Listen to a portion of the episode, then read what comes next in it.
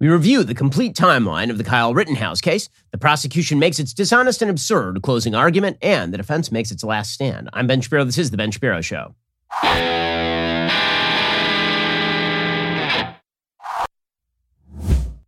The Ben Shapiro Show is sponsored by ExpressVPN. You have a right to privacy. Defend your rights at expressvpn.com slash Ben. We'll get to all the news in just one moment. First, you may have noticed that the Second Amendment is under assault by the media. It's under assault by certain prosecutors. It's under assault, certainly by the Democratic Party at this point. I believe in Second Amendment rights because they are the rights that protect all of your other rights. Owning a rifle is an awesome responsibility. Building rifles is no different, which is why I am impressed with Bravo Company Manufacturing. I can safely say the best piece of weaponry I have in my arsenal is a piece from Bravo Company Manufacturing. Bravo Company started in the garage of a U.S. Marine Corps veteran in Hartland, Wisconsin. The people at Bravo Company Manufacturing support the rights of private individuals to access the same tools as civilian law enforcement for the purposes of defending themselves, their loved ones, and their communities should a threatening situation ever arise. Bravo Company Manufacturing is not a sporting arms company. They design, engineer, and manufacture life saving equipment. Every component of a Bravo Company rifle is hand assembled and tested by Americans in Hartland, Wisconsin to uphold that Bravo life saving standard. And again, this is why I own a gun. It's not for target practice. It is not for hunting. It is in case, God forbid, I have to defend my family, defend my rights. I rely on BCM. You should too. To learn more about Bravo Company manufacturing, head on over to BravoCompanyMFG.com. You can discover more about their products, special offers, and upcoming news. That is BravoCompanyMFG.com. If you need more convincing, find out even more about BCM and the awesome people who make their products at YouTube.com slash Bravo Company USA. Alrighty, so the jury is currently out in the Kyle Rittenhouse trial, considering guilt or not guilt. That is that is the obvious legal standard, of course.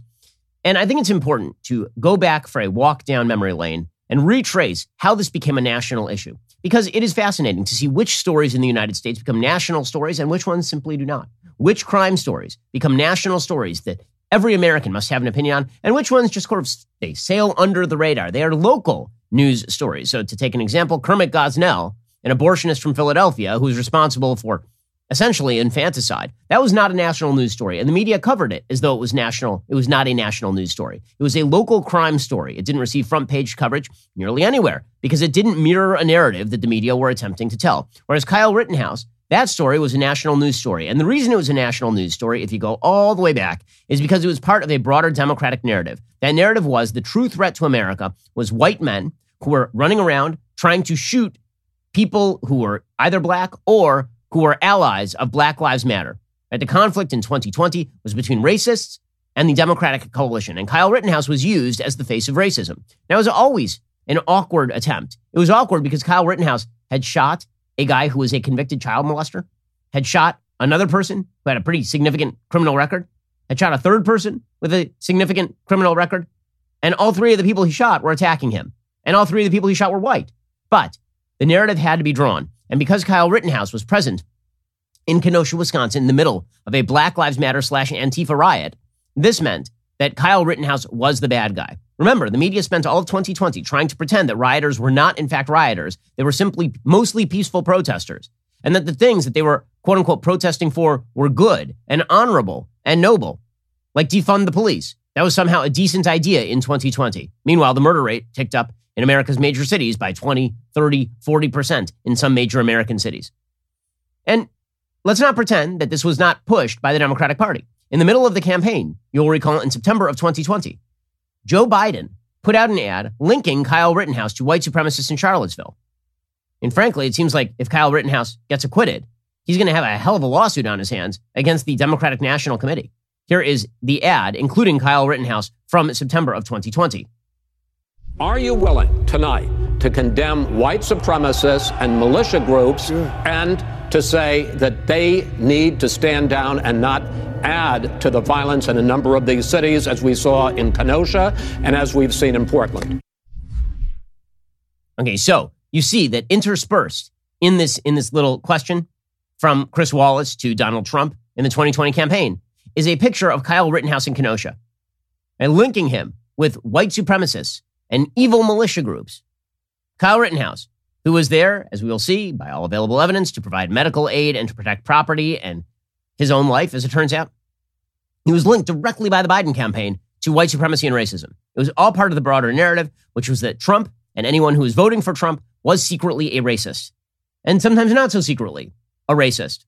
Hey, so Peter Doocy of Fox News asked Jen Psaki about the Rittenhouse trial yesterday at the White House. And now it's real awkward because as it turns out, Rittenhouse was acting in self-defense. As it turns out, Rittenhouse is not a white supremacist. He's a 17 year old young man at the time of the shooting. Now he's 18 who was acting in self-defense after having provided medical aid to some of the rioters. And Jen Psaki tries to dodge the question. Even so, she can't help but a kind of sneer at, at Rittenhouse. As you know, closing arguments in this particular case, which I'm not speaking to, I'm just making broad comments about his own view. Um, there's an ongoing trial. We're awaiting a verdict. Beyond that, I'm not going to speak to any individuals or this case. But the president has spoken to it already. And his mom now, Kyle Rittenhouse's mom, came out saying that the president defamed her son. And that claims, uh, she claims that when the president suggested her son is a white supremacist, he was doing that to win votes. Is that what happened? I just have nothing more to speak to an ongoing case uh, where the closing arguments were just made. Oh, weird. Weird how now you have nothing to say. Meanwhile, because he's president now. You got what you wanted. Biden got elected on the basis of a lie. That lie was that America is broadly speaking racist and you needed Joe Biden to come in and reestablish equity. And one of the key features of the systemic racism blanketing America was Kyle Rittenhouse. And now that the evidence is coming out, now Jen Psaki wants to avoid the consequences of Joe Biden's lies. We'll see how that holds up in court in a defamation trial, which should certainly take place after this one. And again, this is part of the broader Democratic narrative. So Cori Bush, a Black Lives Matter activist who's been elected to Congress and is now an adjunct member of the squad, she tweeted out yesterday, quote, When we marched in Ferguson, white supremacists would hide behind a hill near where Michael Brown Jr. was murdered and shoot at us. They never faced consequences. If Kyle Rittenhouse gets acquitted, it tells them that even seven years later, they can still get away with it. So, um, number one, I feel like I'm going to need like one shred of evidence from the congresswoman that this ever happened. I feel like that would have been a national story. If there had been Black Lives Matter protests in 2014 and a group of Nazis had shown up on a nearby hill and sniped into a group of black protesters, I feel like that might have been, like, we might have heard about that just a little bit. I'm going to need some evidence, like one single solitary shred of evidence that this ever happened from Cori Bush. This is like Brian Williams under fire in Iraq. Just um, until I see a shred of, like, any evidence at all? Okay, so that's a lie. But then the idea is that even if that happened, Kyle Rittenhouse has something to do with that. He's a white supremacist who is what? Out to shoot other white people that night in order to harm blackness or something. But this is the narrative. And because it's the narrative, it became a national story. And the narrative always determines what is a national story, invariably. Right? Local crime stories are white people shot wrongly by the cops. Local crime stories are black people killing white people. Those are all local crime stories. White person killing black person is a national crime story. And white person killing white person, if it's in the service, the narrative of the Democratic Party, that's also a national story. So, bottom line is, if it's in the interest of the Democratic Party and a broader narrative about systemic American cruelty and racism, then it becomes a national news story because the media are just the propaganda wing of the Democratic Party. It's the only reason that you know about Kyle Rittenhouse. It's the only reason that we've spent all this time on Kyle Rittenhouse. It's the only reason, frankly, why this prosecution was brought because it is 100% clear at this point that Kyle Rittenhouse acted in self defense. There's, there is really no doubt. I mean, normally, all the defense has to do in these cases is establish reasonable doubt by the use of a self defense privilege or a self defense defense, right? That's all you have to do. You have to show reasonable doubt as to whether the defendant acted in self defense. In this case, it is 100% clear that the defendant acted in self defense. Not 70%, not 80%, not 90%, 100%. We have it on tape. And, but again, the prosecution can't let go of it. And it is a dangerous situation when the media turns something into a national issue and then prosecutors feel the necessity to bring a case because of national pressure. That is indeed akin to mob justice. It's just done by using the, the prosecutor as the tool of the mob. If a mob arrives at a jail to hang somebody and they make the sheriff their tool, that doesn't make it any less of a mob. We'll get to more of this in just one second. First, you know about the Ring video doorbell by now because you've been listening to the show for quite a while. But did you know that Ring makes an award winning alarm as well? Ring Alarm is a powerful, affordable, whole home security system you can easily install yourself. So whether you're running across town or across the country this busy season, you and your loved ones can rest easy knowing your home is protected. And it's more than just security. Ring Alarm protects your home from flood, freeze, and fire as well. Plus, it is much, much cheaper than those other companies. For what they charge you for one month, you can get an entire year of Ring Alarm with professional monitoring. Right now, for the best deals of the year on Ring Alarm, head on over to ring.com forward slash Ben. Again, that is ring.com forward slash Ben. I use my ring alarm for a lot of stuff. I, my, my, number one priority is making sure that my family is safe. So I'm constantly checking in when I'm on the road to make sure that my property is doing okay and there's nobody there who shouldn't be. But also, I got to tell you, sometimes I'm just like in my house and my little baby just runs out of my vision. Uh oh, where'd you go? Well, that ring alarm helps me track her down. My ring app helps me track down my own kid. So this holiday season, deck the halls, walls, windows, and doors with the best deals of the year on the award winning Ring Alarm. Go to ring.com forward slash Ben to get a great deal on a Ring Alarm security kit today. That is ring.com forward slash Ben. Go check it out right now. Okay, so let's go through the Kyle Rittenhouse timeline here because you can see, by the way, how the media made this part of a broader narrative and why it became a national story. So here's the New York Times timeline leading up to Kyle Rittenhouse. They begin with the killing of George Floyd. Now, you might say to yourself, what the hell does Kyle Rittenhouse defending himself have to do with George Floyd? That's a completely separate criminal trial involving Derek Chauvin. By the way, another criminal trial where I truly believe that national media sentiment played a massive role in how that trial was performed and how the verdict came down. I do not believe that the evidence in even the Derek Chauvin trial was sufficient to support the finding of the jury. But put that aside. One trial really has nothing to do with the other. And George Floyd has nothing to do with the shootings of Anthony Huber or Jacob Rosenbaum or, or Joseph Rosenbaum or, or any of the other characters in Kenosha, Wisconsin. But the New York Times starts its story, of course, with George Floyd because this is all part of the protest story. Okay, then they move forward to August 23rd, 2020. And this is what led things off in Kenosha, Wisconsin. So there's a guy named Jacob Blake. Jacob Blake was a black resident who, according to the New York Times, was shot and seriously wounded by a white police officer. Now, the question is, why was he there? The reason that the police officer was there is he was called there by Jacob Blake's ex girlfriend. And Jacob Blake's ex girlfriend had called the cops because he showed up at the door. He was not supposed to. There was a restraining order against him. She had previously reported alleged rape against Jacob Blake. Okay, so the police show up and they tried to take him into custody on an outstanding warrant issued in July on charges of third degree sexual assault, criminal trespass, and disorderly conduct. Blake fights the cops, and then he has a knife and they tell him to put down the knife repeatedly. And then he doesn't, so they shoot him. And here's tape of that particular incident.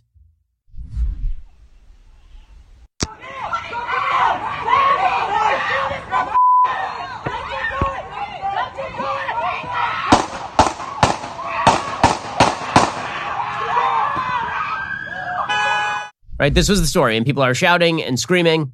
Okay, so here's the thing the media immediately covered this as another wrongful shoot because the media were in search of the narrative. The narrative was police everywhere are racist and horrible because America is racist and horrible. And so anytime there's a shooting of a black man by a white police officer, this is evidence of systemic racism. Now, again, even if you go back to George Floyd, there's not a single allegation that was made anywhere in the trial. There's not a single piece of evidence to suggest that Derek Chauvin killed George Floyd because Derek Chauvin is a, is a racist. That just does not exist. That was not even alleged in the trial. And yet it became the predicate for the broader claim that America is racist. And then that broader claim was used in order to characterize the Jacob Blake shooting. And it was a bad it was a bad example because Jacob Blake was a criminal who refused to comply with police commands and was carrying a weapon at the time. That is what they call in police parlance a good shoot. It did not matter. The media decided to treat it as though it was a bad racist shoot and indicative of the broad level of suspicion and racism that, Amer- that black Americans live under thanks to the predations of American police officers each and every day. And this resulted, of course, in Kenosha burning. Right, this, this is where you saw the famous video of members of the press standing outside burning buildings talking about how it was all mostly peaceful. Here's some of the video from Kenosha. You can see cars being set on fire, people wandering the streets in the, the middle of the night, videoing it. It's just good times all over in Kenosha, Wisconsin. Okay, so these burnings continue, and Kyle Rittenhouse shows up. Okay, so the, the protesters began August 24th. They say protesters, but what we mean really is rioters. Rioters started setting fire to cars, looting and burning buildings, and knocking over street lamps. Okay, and uh, Kyle Rittenhouse shows up on August 25th. And we have video of exactly why Kyle Rittenhouse was there. A contra the prosecution's claim that he was there to shoot people. Kyle Rittenhouse explained. Again, this is before the shooting. Richie McGinnis was the was the reporter on scene asking Rittenhouse why he was there. This is before the shootings occurred. And here was Kyle Rittenhouse explaining. So people are getting injured, and our job is to protect this business, and part of my job is also help people. If there's somebody hurt, I'm running into harm's way. That's why I have my rifle because I need to protect myself, obviously. But I also have my med kit. We're protecting from the citizens, and I just got pepper sprayed by a person in the crowd. So you had non-lethal, but you, you didn't respond. We don't have non-lethal. So you guys are full on ready to defend the property. Yes, we are. Now, if I can ask, can you guys step back? Medical, EMS right here. I'm an EMT. Okay, so he was pepper sprayed, didn't shoot anybody. He's asked, Are you there to defend the property? He says yes. Because the prosecution tries to make it out that he's going to shoot anybody who threatens the property. But he literally says in the prior sentence that if somebody threatens him with non lethal force, he can't shoot them, right? He, he, he immediately says that. Okay, so this is all the predicate to the actual events of that night. And the reason we're going through this in detail is to demonstrate how this didn't fit into the media narrative, but he had to be prosecuted anyway because the narrative matters more than anything else. This is why when people say that the media lying, what, what difference does it make? What difference does it make if we just create these broad narratives from false circumstances? The answer is it makes a hell of a lot of difference for individuals like Kyle Rittenhouse, who ends up wrongfully wrangled into a legal trial for his life based on non existent evidence because the narrative matters more than the actual evidence. We'll get to more of this in just one second. First, let's talk about the simple fact that right now there are a lot of jobs to fill, like lots of jobs to fill, whether we're talking about the holiday lighting installer or the advanced snowmaker or the mall Santa photographer. Well, if you need to hire for one of these festive roles for the holiday season or any of the others, there's only one place you should go, ziprecruiter.com slash dailywire. After all, if ZipRecruiter can fill an advanced snowmaker position, I didn't even know that was a thing. They can most likely help you with your hiring needs. How does ZipRecruiter make the magic happen? Well, they use powerful technology to find and match the right candidates with your job. Then, ZipRecruiter proactively presents these candidates to you. You can easily review these recommended candidates and invite your top choices to apply for your job. That encourages them to apply faster. No wonder ZipRecruiter is the number one rated hiring site in the United States based on G2 ratings. In fact, ZipRecruiter's technology is so effective that four out of five employers who post on ZipRecruiter get a quality candidate within the very first day. And right now, you can try ZipRecruiter for free at ziprecruiter.com slash dailywire. Discover hiring joy with ZipRecruiter. Just jingle your way to ziprecruiter.com slash dailywire. Go check them out right now. Alrighty, so all of this leads up to the actual shooting. So the night of the shooting, there's a fire, and there are many fires in the city. And in the middle of the fires, Rittenhouse runs over to the fire. And on the way, he's confronted by Rosenbaum, Joseph Rosenbaum. Joseph Rosenbaum is a career criminal. He's a child molester. And he's a convicted child molester. And Joseph Rosenbaum is acting crazy all night long. According to witness testimony, he literally said, If I find you alone, I will kill you to Rittenhouse earlier in the evening. So this is not a guy who is out there doing good. He's a, a, a crazy person and a dangerous person. He was swinging chains. He was lighting things on fire. He was using the N word. So the only person in this trial, by the way, who there's any evidence was a racist, is actually Joseph Rosenbaum. Okay, and uh, and then there's a confrontation where Rosenbaum apparently accosts Rittenhouse, and Rittenhouse, seeking to avoid the conflict, even though he's the guy with the gun, starts to run away. He's running away. Another man starts chasing him. Okay, that man fires into the air. All that Rittenhouse knows is that somebody's fired into the air. He turns around, and suddenly Rosenbaum is right on top of him, grabbing for his gun. And so he shoots him. That is what this video footage demonstrates. And again, it is about as clear cut as video footage is going to get. It's pretty rare that you have contemporaneous video in a circumstance like this, but you do. A man who police identified as Rittenhouse runs across the parking lot of an auto service shop, followed by a shirtless man who was later identified as Joseph Rosenbaum. Moments later, shots ring out.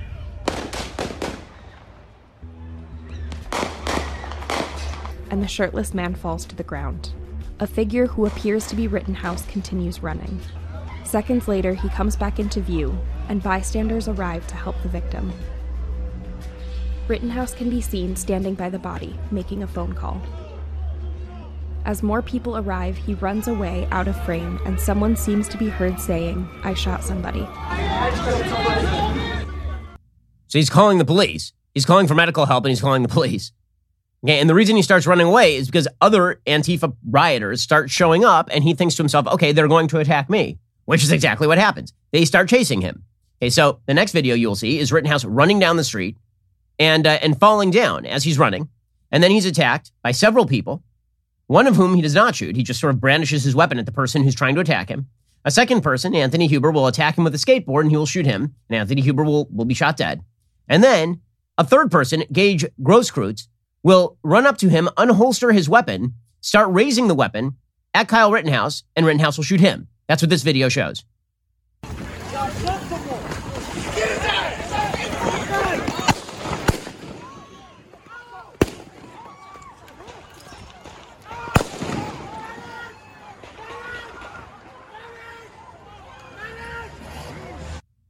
Okay, and then Rittenhouse gets up and he starts walking toward the police and toward safety. So that's the case. And it is not as though this is wildly unclear. Gage Grosskreutz was one of the people who was shot, right? He was shot in the bicep. And the original story is that he was shot, but the prosecution suggested that he was shot because he was just kind of standing there, right? That his, his gun had fallen out of his pocket or something. He lied to the cops. He told the cops the reason that his gun was out is because it, is, it had fallen out of its holster. It's not true. We have video evidence it's not true. Here's Gage Grosskreutz admitting on the stand, on the stand, that he had unholstered his gun and was trying to point the gun at Rittenhouse when Rittenhouse shot him. That is like point blank a case of self defense. It wasn't until you pointed your gun at him, advanced on him, with your gun, now your hands down, pointed at him, that he fired, right? Correct. Correct. And if you continue that clip, what you will see is the prosecutors with their with their face in their hands because they realize their entire case is a big nothing. It is a big nothing. And so the media had to look for some alternative rationale for why this case had collapsed. They tried to blame Rittenhouse for crying on the stand. Rittenhouse got up. His, his lawyer was asking him questions about what happened that night, and Rittenhouse had a bit of a panic attack on the stand. Once I take that step back, I look over my shoulder, and Mr. Rosenbaum, Mr. Rosenbaum was now running from my right side. Um, and I was cornered from in front of me with Mr. Ziminski. And there were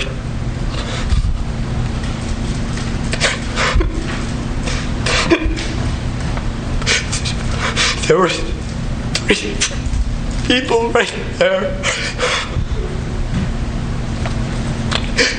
Take a deep breath, Kyle. Okay, and naturally the media treated this as uh, evidence of his guilt, not evidence of his innocence. All right, so that brings us to the closing arguments. And we'll get to those closing arguments in just one second. First, let's talk about a simple fact. If you're a homeowner who's been focused on your budget, focused on your future, focused on finding the right option to save money, I have something for you to consider a mortgage refinance. It's a strategic approach. It makes sense for a lot of people because rates right now are near all time lows. They're not going to stay near all time lows for long. The reality is that with inflation setting in, the chances are very strong that the Fed tapering is going to mean higher mortgage rates at some point in the near future, making now the best time to call American Financing. Learn about custom loan options that can save you up to a thousand bucks a month. That is correct. Every month, because they do more than just lower your rate. They look at your entire financial picture, finding every way to help you save. There's no pressure, no obligation, no upfront or hidden fees. So why not learn more? They'll give you a free mortgage review. You can skip two payments if you choose to move forward. Pre qualify for free by calling 866 721 3300. That is 866 721 3300 or visit AmericanFinancing.net. Again, that's AmericanFinancing.net. NMLS 182334, NMLSConsumerAccess.org, AmericanFinancing.net, or give them a call at 866 721 3300. Alrighty, so closing arguments happened yesterday. This is preceded by the judge in the case dropping the, the charge, the gun charge against Kyle Rittenhouse. According to ABC News, Rittenhouse was 17 when he shot three people, killing two with a semi automatic rifle on the streets of Kenosha, Wisconsin during a protest against police brutality last year. I love how they, they characterize that. Not a bunch of people running around rioting, it was just a protest against police brutality. Prosecutors brought multiple charges against him, including first degree intentional homicide, attempted homicide, reckless endangerment, and the firearm possession count with legal experts saying prosecutors struggled to counter the Illinois man's claims of self defense. The best bet for a conviction looked like the gun charge. But Rittenhouse defense team dug up an exception to the prohibition. Judge Bruce Schroeder dismissed the count Monday, just hours before the jurors got the case. Under Wisconsin law, anyone under 18 who possesses a dangerous weapon is guilty of a misdemeanor punishable by up to nine months behind bars. On its face, convicting Rittenhouse on that count looked like a legal slam dunk because he was 17 years old and obviously had the rifle strapped to his chest before the shooting. But Rittenhouse attorneys seized on a subsection of Wisconsin law that states the ban on minors possessing dangerous weapons applies to minors armed with rifles or shotguns only if those weapons are short barreled. That language stems from a bill then Republican Governor Tommy Thompson signed in 1991. Lawmakers were trying to find ways to, ca- to curb gang violence around that time. The goal was to prevent youths from carrying sawed off shotguns. The AR 15 was not short barreled. They asked Schroeder to dismiss the possession count on those grounds at a pretrial hearing in October. The judge refused to toss the charge at that point. And then um, he did toss the charge because, again, the law is pretty specific. I mean, the law says that you're not allowed to carry a short barreled shotgun or a short barreled rifle, but it does not include these. I mean, if you draw the law that way, that is what the law is. So that, that charge was ruled out by the judge immediately. So basically, you are now down to the reckless endangerment charge. Reckless endangerment would be essentially shooting a gun in a crowded place, knowing that it might hit somebody. But that is going to be obviated by self defense in this particular case, legally speaking. So the prosecution has nothing. And they, de- they really demonstrated that they had nothing yesterday. It was, it was a bad closing argument for the prosecution. So the prosecutor, the chief prosecutor here is a guy named Thomas Binger. Binger made a mockery of himself throughout this trial. I mean, so much so that earlier in the trial, the, the judge reamed Binger for, for being bad at his job. Binger literally, att- I mean, he, he almost attempted to get a mistrial declared through his own activity. And he realized things were going so badly that it's almost hard to read this as anything except for him attempting to get a mistrial. He suggested in open court that Rittenhouse not talking to the cops was an admission of guilt, which has not been the case pretty much ever in common law and certainly has not been the case in American case law for something like 40 or 50 years. Here was the judge reaming Binger earlier in the trial. You are already, you were, I, I was astonished when you began your examination by commenting on the defendant's post arrest silence. That's basic law. It's been basic law in this country for 40 years, 50 years. I have no idea why you would do something like that. I said I had heard nothing in this trial to change any of my rulings. So why testimony, Your Honor? Pardon me? That was before the Don't defense testimony. get brazen with me. You're an experienced trial attorney, and you're telling me that when the judge says I'm excluding this, you just to take it upon yourself to put it in because you think that you've found a way around it? Come on. Okay, so it was a, it was a rough ro- road for the prosecutors here, and they just demonstrated again. I don't know where they got their law degrees. Uh, Binger, I think, went to University of Mi- Michigan Law School, which really does not speak highly of University uh, of Michigan for sure. Okay, so yesterday he just made a mockery of himself. It was truly a terrible closing argument. He began by saying something just patently false. Okay, which is if you bring a gun to a situation and then somebody attacks you and you shoot them, this means that you do not have the defense of self defense available to you. That's not true in any way, shape, or form.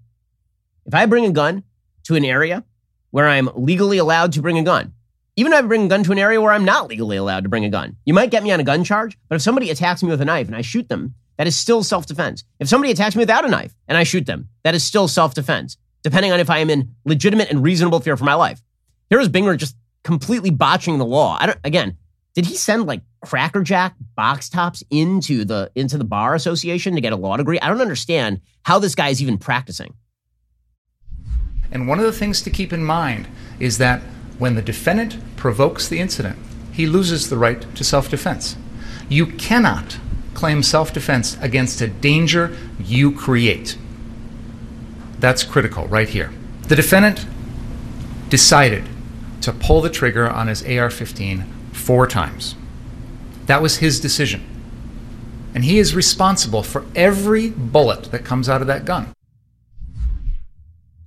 So it is true that if you provoke a confrontation, you cannot then use self defense. That part is true. But he literally said, "This is a direct quote you lose the right to self defense when you're the one who brought the gun. Nope. False. Actively false. So the prosecution's case relies on the idea that Rittenhouse started a fight essentially with Joseph Rosenbaum and that everything that thereupon followed was Rittenhouse's fault. But there's no evidence that that's the case. Okay, and and so instead, you see the prosecutor making just I mean Binger was just it was bizarre. Here he was defending Joseph Rosenbaum. Joseph Rosenbaum spent the evening being totally insane. Spent the evening burning things, threatening people with chains, literally saying, according to witness testimony, that he would kill Rittenhouse if he found him alone.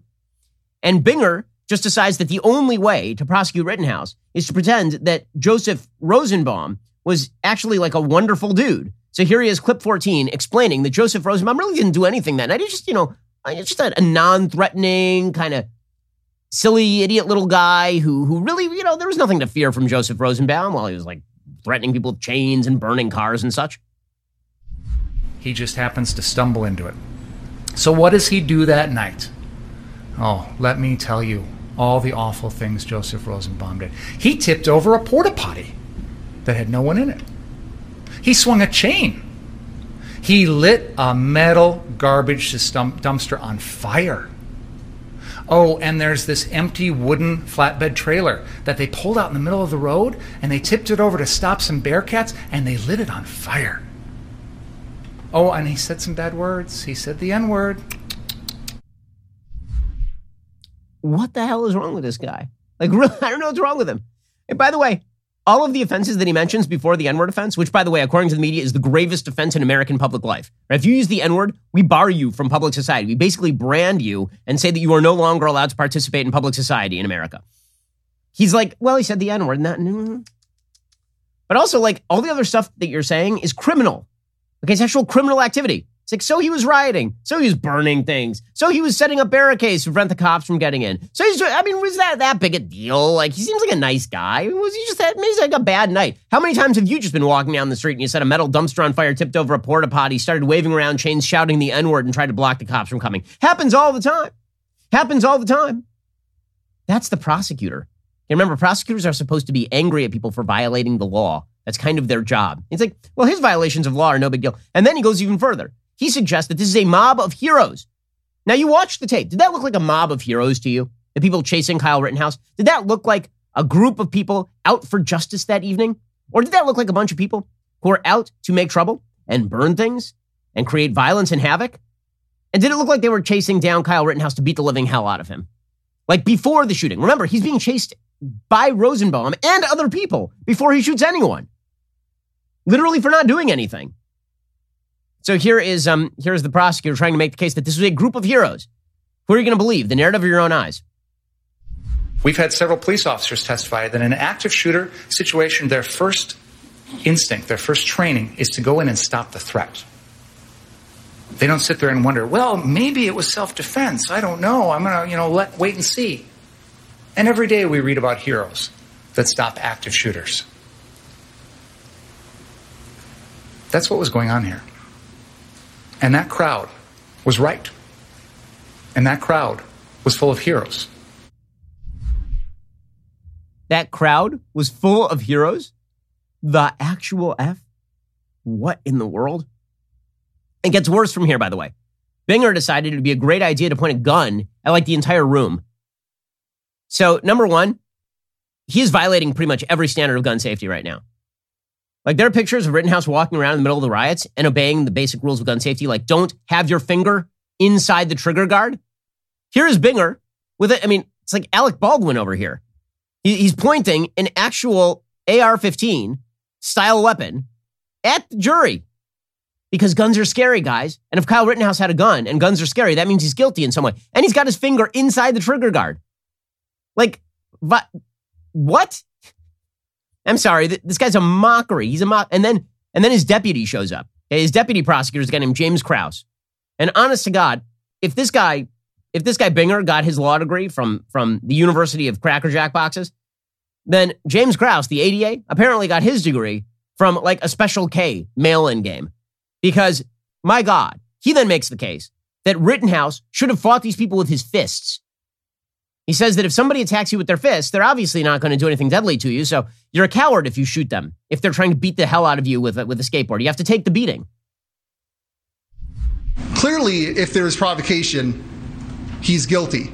But even outside of provocation, why do you get to immediately just start shooting? As Mr. Binger said, he brought a gun to a fist fight and he was too cowardly to use his own fist to fight his way out. Okay, so a few things. I noticed that he brought a gun to a gunfight, considering that Gage Grosskreutz was showing up with a gun. Also, he brought a gun to a being smashed in the face with a skateboard fight. Also, he brought a gun to a somebody grabbing for his gun fight. Since I have a question, since when in American law is the rule that if somebody threatens your life with not a gun, you are not allowed to use a gun to protect your own life. When, when is that the rule in American law? Ever. It was a real bad day for the prosecution. The defense, by contrast, had a pretty easy day because all they had to point out is the obvious this is a political case. So here's the defense attorney, Mark Richards, making the point that this is a political case, which it clearly was. Ladies and gentlemen, this is a political case. We can take politics out of it as in Democrat and Republican, but the district attorney's office is marching forward with this case because they need somebody to be responsible. They need somebody to put and say, We did it. He's the person who brought terror to Kenosha. Kyle Rittenhouse is not that individual. The rioters, the demonstrators who turned into rioters, those are the individuals who bring us forth. Okay, that is correct. Okay, and then Richard says, very controversially, that he's glad he shot Joseph Rosenbaum. Well, I mean, I don't know about being glad that anybody got shot, but if somebody's grabbing for a gun and they get shot, that is the predictable result of grabbing for somebody's gun. Kyle shot Joseph Rosenbaum to stop a threat to his person. And I'm glad he shot him because if Joseph Rosenbaum had got that gun, I don't for a minute believe he wouldn't have used it against somebody else. He was irrational and crazy. Okay, and not just that, Richards then says that it's impossible. Binger had said it was impossible for Rosenbaum to have threatened Rittenhouse. That's, of course, untrue. And Richards points that out. We showed the video to start this, clearly depicting Mr. Rosenbaum standing there at Car Source 2 shortly after the dumpster, standing there with his chain, the shirt tied up over his head. But Mr. Binger says it's impossible for him to have threatened my client. That's garbage, just like his case. Yep. And then Richards concludes by saying that Binger apparently lives in fairy tale land because he's just making up stories. This active shooter BS is something that Mr. Binger is trying to sell you people. Has he shot anybody since Car Source 3? No, he hasn't. He's running to try and get to the police. Mr. Binger must live in fairy tale land to think that Kyle could stop, put his gun down, and say, hey, everything's good, leave me alone, I'm going to the police. Unfortunately, that's not how the real world works. Alrighty, so in just one second, we'll get to the media's final take on this particular situation because at a certain point, you have to imagine that they want the riots. Mischaracterizing the case as poorly as they have done throughout this case demonstrates they want something out of this. And apparently, what they want is more violence and more unrest because the narrative, uber Alice. The only thing that matters is the narrative. We'll get to that in just one moment. First, I own Bitcoin, I own some Ethereum. I'm a big fan of cryptocurrency. The reason I'm a big fan of cryptocurrency is because you can watch as the government screws around with the monetary supply, and you can watch as the value of the dollar continues to drop. The reality is that centralized government are not the people that I trust with stores of value, and that is why I believe in Bitcoin. And I think that if you want to check out Bitcoin, a great way to do that is with an Alto Crypto IRA. You can trade crypto like Bitcoin and avoid or defer the taxes. Get into investing in crypto, do it in a tax advantaged retirement account. Alto's Crypto IRA is the easy way to get crypto into an IRA. You can trade all you want without the tax headache. Create an account in just a few minutes. Invest with as little as 10 bucks. No setup charges, secure trading 24/7 through Alto's integration with Coinbase. They've got 80 plus coins available including Bitcoin, Ethereum, and Cardano. If you want some SushiSwap with your Bitcoin, no problem. Alto has you covered. Industry leading security. They've got advanced encryption standards for wallets and private keys. Multiple ways to fund your account. You can make a cash contribution, transfer cash from an existing IRA, or roll over an old 401k. You can open an Alto crypto IRA account with as little as $10. Just go to altoira.com slash Ben. And that's A-L-T-O-I-R-A dot com slash Ben. Go to altoira.com slash Ben. Alrighty, so we're going to get to more in just one moment. First, it is no secret at this point that the left is attempting to force compliance across the board, whether it's the media lying to push the left's narrative over the course of the Rittenhouse trial or the federal government attempting to enforce vax mandates on employers. It's patently obvious compliance is the goal. Why? Well, because the left wants compliance from you. They want you to just obey what they say. We don't want you to do that. We would like for you to still have liberty and freedom, which is why here at the Daily Wire, we are fighting every day against tyranny. From our honest coverage of the Rittenhouse trial to the lawsuit we've taken out against the Biden administration for their unconstitutional tyrannical vax mandate, we are applying the pressure and we're already creating change. The Fifth Circuit Court of Appeals issued a temporary stay preventing Biden's mandate from going into effect, citing grave statutory and constitutional issues. But Biden is determined to push these mandates forward anyway. We can't let our guard down. We have to continue marching forward. And we're not just fighting for our own employees, obviously. When we file lawsuits against the Biden administration, we're doing so on behalf of employees everywhere. It's important right now that everybody's voice is loud. It's an urgent matter. Your freedom depends on it. If you want to support our fight to make your personal medical decisions without governmental interference, sign our petition against Biden's authoritarian mandate. Hundreds of thousands of Americans have already signed the petition but we need many more people to stand with us to reach our goal of 1 million. So please head on over to dailywire.com slash do not comply to sign the petition today. You're listening to the largest, fastest growing conservative podcast and radio show in the nation.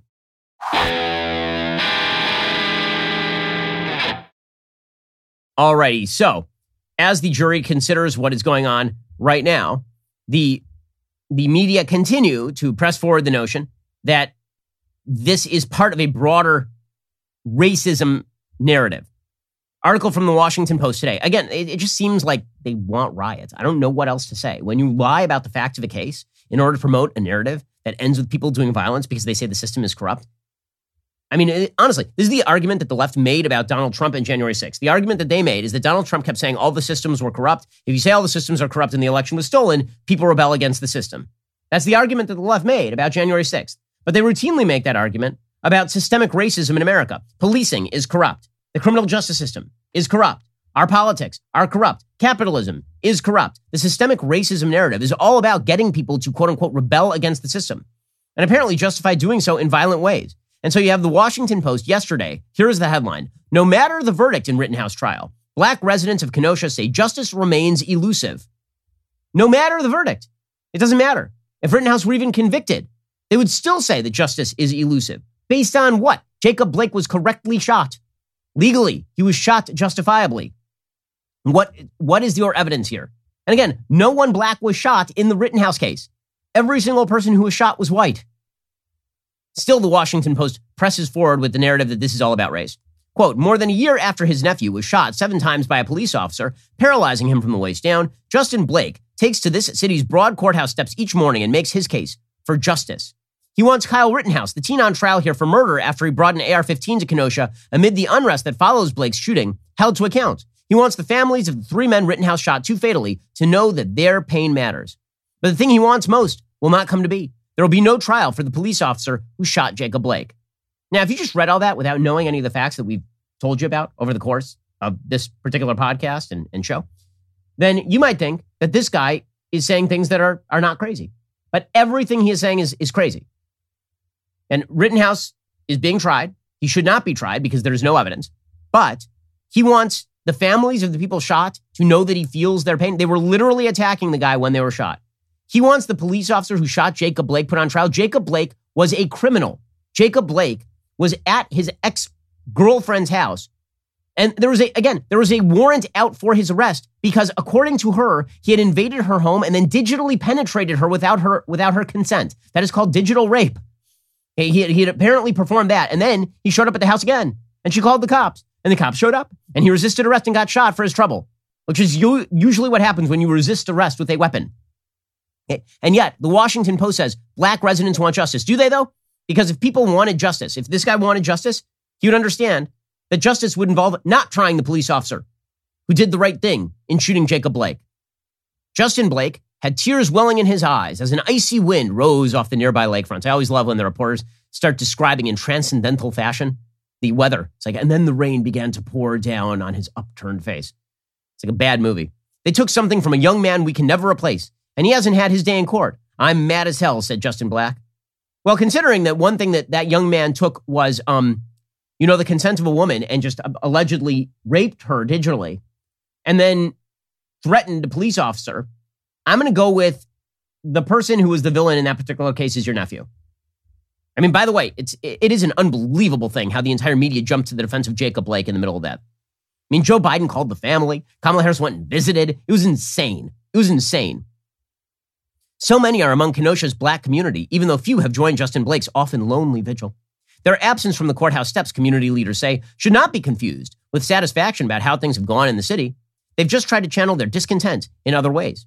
The shooting of Blake, according to the Washington Post, a now 30 year old black man, set off mass protests for racial justice here in August 2020 and added to an already febrile moment in cities nationwide following the murder of George Floyd. It also led to looting, burning, and upheaval that culminated in the Rittenhouse shootings. Well, it didn't just lead to looting, burning, and I mean, just as a side effect. Nope, that was the effect. It was not a mass protest for racial. When you burn a car lot, that's not a protest for racial justice. And by the way, it's not a protest for racial justice when you are suggesting that the cops are racist for shooting an alleged rapist who's resisting arrest. Like, it, but the media want it. The media want their day. They, I, I don't understand. I'm, I'm loath, honestly, I'm loath to credit people with malice where stupidity would serve. But this is malicious. When you start publishing articles about how black residents of Kenosha look at the Rittenhouse trial and think that racial justice is not being done, I don't know how to, given the facts that we now know and are available to everyone, I do not know how that is not malice by the media. It is, I, I, can, I can no longer attribute it to stupidity. I would prefer to attribute it to stupidity. I can no longer do that. This is now malice. According to the Washington Post, as a verdict nears in Rittenhouse's trial, there's widespread frustration that the original source of that strife remains unaddressed. Attempts in the city to confront systemic racism and police brutality have, residents say, proved underwhelming. Meanwhile, the trial that brought the national spotlight back to Kenosha is that of a white man who shot three other white men, even as the officer who shot Blake, Rusten Sheskey, has been cleared of charges and resumed serving on the force. It's evidence of an unjust, unfair system, said Alvin Owens, a black community leader and business owner. This is something black America sees all the time, but white Kenosha, white Wisconsin, white America don't get it. They don't know what black America experiences. For a brief while, says the Washington Post, in the summer of 2020, as Americans of all races took to the streets to proclaim that Black Lives Matter, Owens thought that was poised to change in Kenosha. He helped organize protests, but he says that awareness came and left. It was a squandered opportunity. Again, the narrative must be preserved at the expense of the facts. And if a few individuals who are not guilty have to pay the price, whether it's the cop in the Jacob Blake shooting or whether it's Kyle Rittenhouse, the left doesn't care. They are just obstacles. They are speed bumps on the road to utopia. Alrighty, we'll be back here later today with an additional hour of content. In the meantime, go check out the Michael Knowles Show. That is available right now. I'm Ben Shapiro. This is the Ben Shapiro Show. If you enjoyed this episode, don't forget to subscribe. And if you want to help spread the word, please give us a five star review and tell your friends to subscribe too. We're available on Apple Podcasts, Spotify, and wherever you listen to podcasts. Also, be sure to check out the other Daily Wire podcasts, including The Andrew Klavan Show, The Michael Knowles Show, and The Matt Walsh Show. Thanks for listening. The Ben Shapiro Show is produced by Elliot Feld. Executive producer Jeremy Boring. Our supervising producer is Mathis Glover. Production manager Pavel Wydowski. Associate producer Bradford Carrington. Post producer Justin Barber. The show is edited by Adam Sayevitz. Audio is mixed by Mike Coromina. Hair and makeup is by Fabiola Cristina. Production assistant Jessica Kranz. The Ben Shapiro Show is a Daily Wire production. Copyright Daily Wire 2021. The trial of Kyle Rittenhouse comes to a close, though not before the prosecutor can embarrass himself even more. Kamala Harris's allies accuse Joe Biden of racism, and two time loser Democrat candidate Beto O'Rourke throws his hat in the ring for Texas governor. Check it out on The Michael Knowles Show.